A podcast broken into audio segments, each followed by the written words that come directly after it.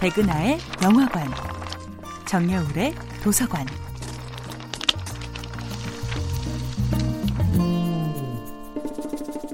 안녕하세요. 여러분과 아름답고 풍요로운 책 이야기를 나누고 있는 작가 정여울입니다.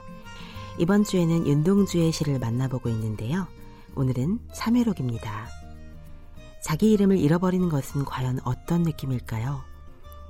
윤동주는 1942년 1월 29일 창씨 개명계를 제출하기 며칠 전 우리 가슴에 영원히 남을 한 편의 시를 씁니다.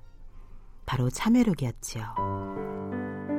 파란 녹이 낀 구리 거울 속에 내 얼굴이 남아있는 것은 어느 왕조의 유물이기에 이다지도 욕될까?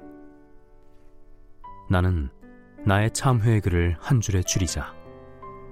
만 24년 1개월을 무슨 기쁨을 바라 살아왔던가. 내일이나 모레나 그 어느 즐거운 날에 나는 또 한 줄의 참회록을 써야 한다. 그때 그 젊은 나이에 왜 그런 부끄러운 고백을 했던가. 참회록 6필 원고의 옆에는 시가 무엇인지 알 수 없다라는 의미의 메모가 남아 있었습니다. 그토록 사랑했던 시가 도대체 무엇인지 알 수 없게 되어버린 날 밤, 이토록 아름다운 시가 태어났지요.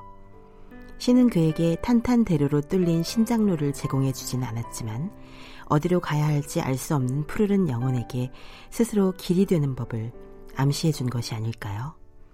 자기 이름을 빼앗긴 젊은 시인의 영혼이 막다른 골목에 이르자 이토록 아름다운 시가 태어났으니 말입니다. 영화 동주는 윤동주의 시는 알지만 삶에 대해서는 잘 몰랐던 이들에게 시인의 체온을 가득 담아 다가왔습니다. 흑백 화면은 화려한 시각적 이미지보다는 시인의 삶과 목소리 그 자체에 집중할 수 있게 만들었고 윤동주와 평생을 함께했던 송몽규와의 우정은 시인의 삶을 넘어 우리가 잃어버린 역사 속의 시간을 함께 사유하게 만들었습니다.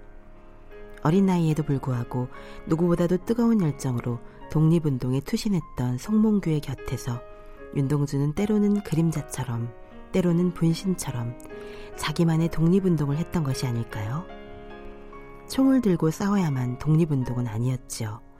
동주의 독립운동은 이토록 아름다운 한글로 이토록 아름다운 시를 남기는 것, 모국어로만 지켜낼 수 있는 시인의 삶을 지속하는 것이었습니다. 정여울의 도서관이었습니다.